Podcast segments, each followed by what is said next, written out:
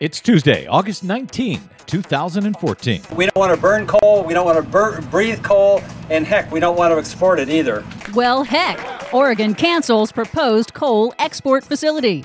July 2014 was the fourth hottest July on record. Fracking industry illegally using diesel, threatening water supplies. Plus, I'm not qualified to debate the science over climate change. oh, Republican politicians do accept climate change. They're just too cowardly to admit it. Ooh, snap. All of those cowards and more straight ahead.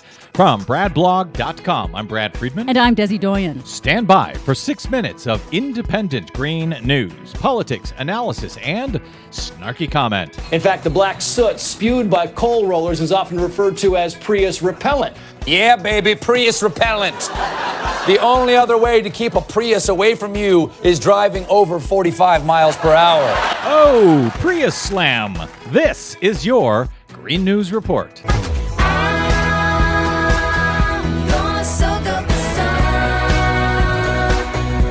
Okay, Desi Doyen, just to be fair to Priuses or Prii, uh, we recently bought a really old Prius, 2006.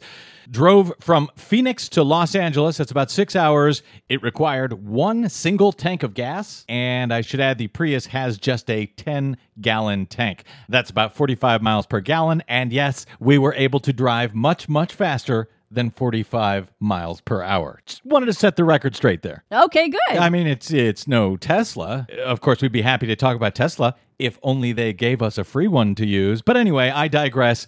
What do you have in today's Green News Report? Well, first, it's official. July 2014 was the fourth warmest July on record globally, following the world's hottest June on record. And we're now on track for 2014 to be the third hottest year on record, according to the National Oceanic and Atmospheric Administration. Wait, June was the hottest on record globally? Yep. July is only the fourth hottest on record globally? Yep. The globe is cooling. You're welcome, GOP. Well, hardly. To top it off, the world's oceans are now at the highest temperature ever recorded and have remained there for the third straight month. But don't expect any action on climate change from Washington Oh, I anytime don't. soon. I don't. We've reported before on Republicans' remarkable flip flop on climate change since the 2008 presidential campaign. Yeah, here are some familiar Republican voices from before the 2008 presidential election. I believe that man's activities certainly can be contributing to the issue of global warming, climate change. You're seeing climate change. I think human activity is contributing to it. The fact is, is that we have had climate change.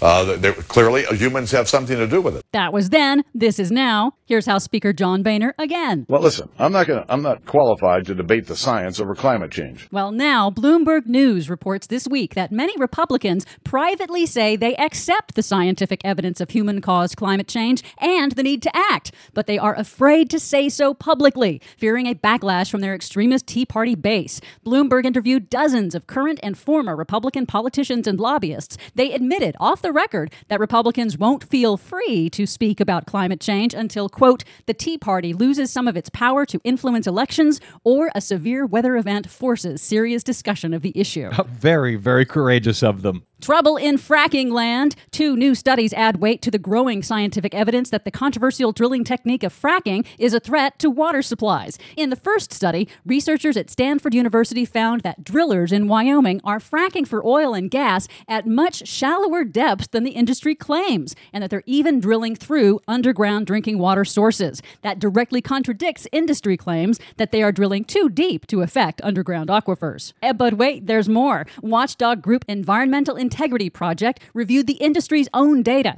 and found the fracking industry is flouting federal clean water regulations by illegally using diesel fuel in the toxic chemical fracking cocktail that they inject deep underground, finding at least 350 wells in 12 states were fracked by 33 different companies using diesel fuel without obtaining the required permits. I thought the use of the fracking fluid was exempt from the Clean Water Act. Uh, they would still have to report if they were using diesel fluid in there? Yes, a specific part of the law allows them to use diesel fuel if they get permission first.